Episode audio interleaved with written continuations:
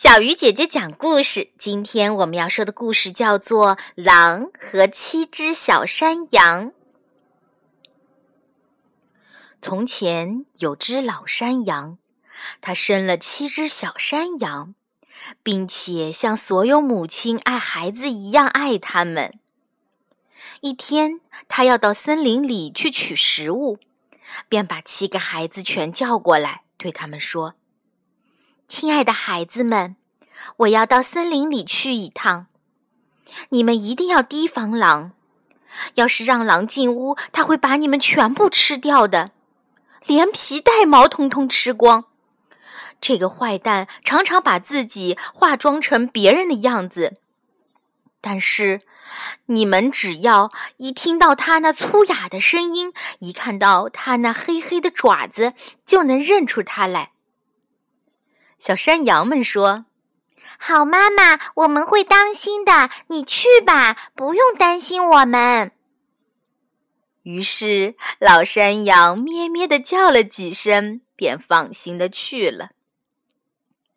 没过多久，有人敲门，而且大声的说：“开门呐，我的好孩子，你们的妈妈回来了，还给你们每个人带来一点东西。”可是，小山羊们听到粗哑的声音，立刻知道是狼来了。我们不开门！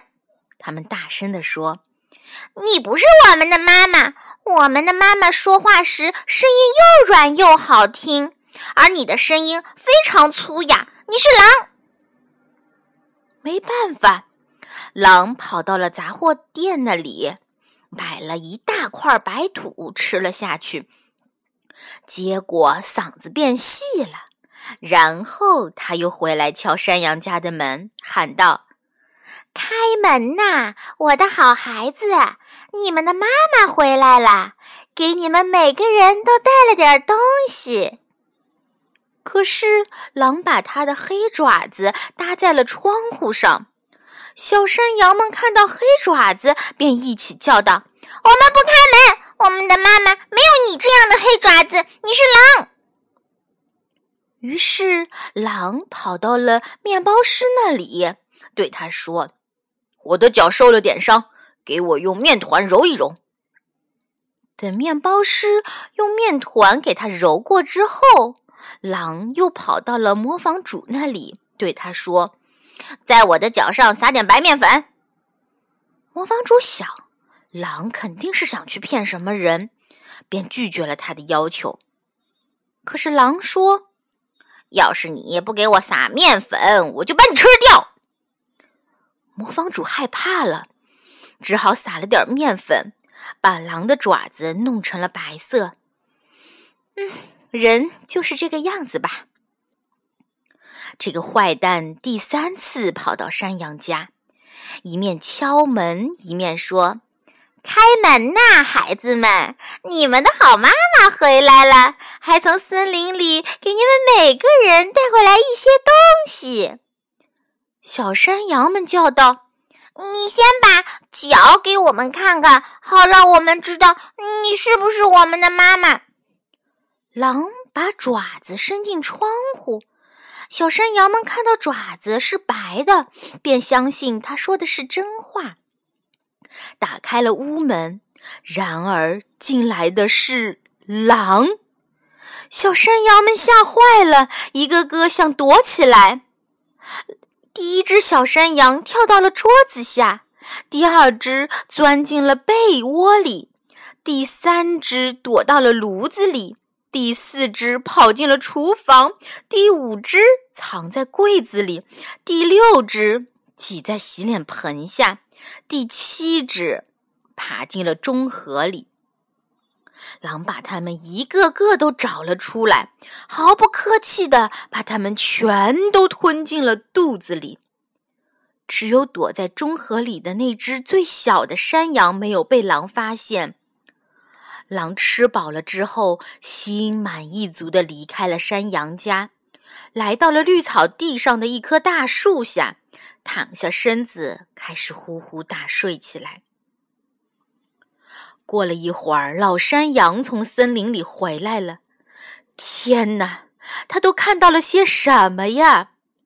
屋门敞开着，桌子、椅子、凳子倒在地上，洗脸盆摔成了碎片，被子和枕头掉到了地上。他找他的孩子们，可哪里也没有找到他们。他一个个的喊名字，可没有一个出来答应他。最后，当他叫到最小的山羊的名字时，一个细细的声音喊叫道：“哦，妈妈，我在中河里。”老山羊把他抱了出来。他告诉妈妈，狼来过了，并且把哥哥姐姐们都吃掉了。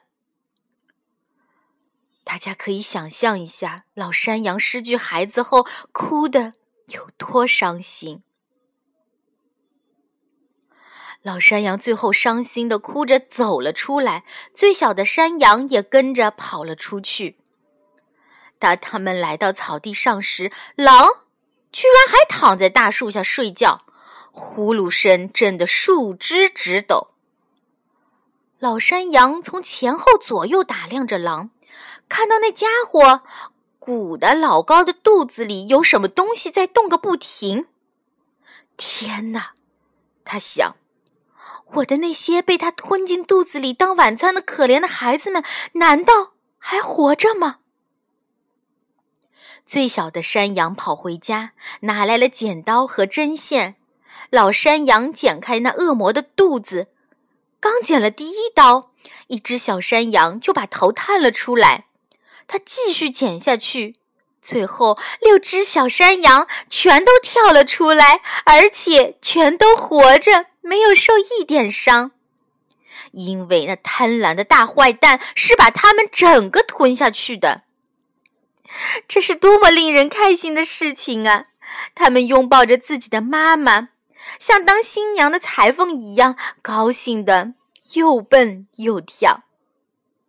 羊妈妈说：“你们赶快去找一些大石头来，我们趁着坏蛋还没有醒过来，把石头装在他的肚子里。”七只小山羊飞快地拖来了很多石头，拼命地往狼的肚子里塞。然后，山羊妈妈飞快地把狼肚皮缝好。狼居然一点感觉也没有。最后，狼终于醒了。他站起身，想到井边去喝水，因为肚子里装着的石头使他口渴的要死。可他刚一迈脚，肚子里的石头便相互碰撞，发出哗啦哗啦的声音。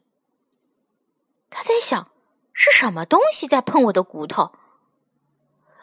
这六只小山羊怎么感觉像是石头？他艰难的来到了河边，弯腰去喝水，可沉重的石头把他一下子就压到了河里，淹死了。七只小山羊看到后，全都跑出来说：“啊，狼死了，狼死喽！”他们高兴的和妈妈一起在河边跳舞了。好啦，小鱼姐姐讲故事今天就到这里了，小朋友，我们明天再见。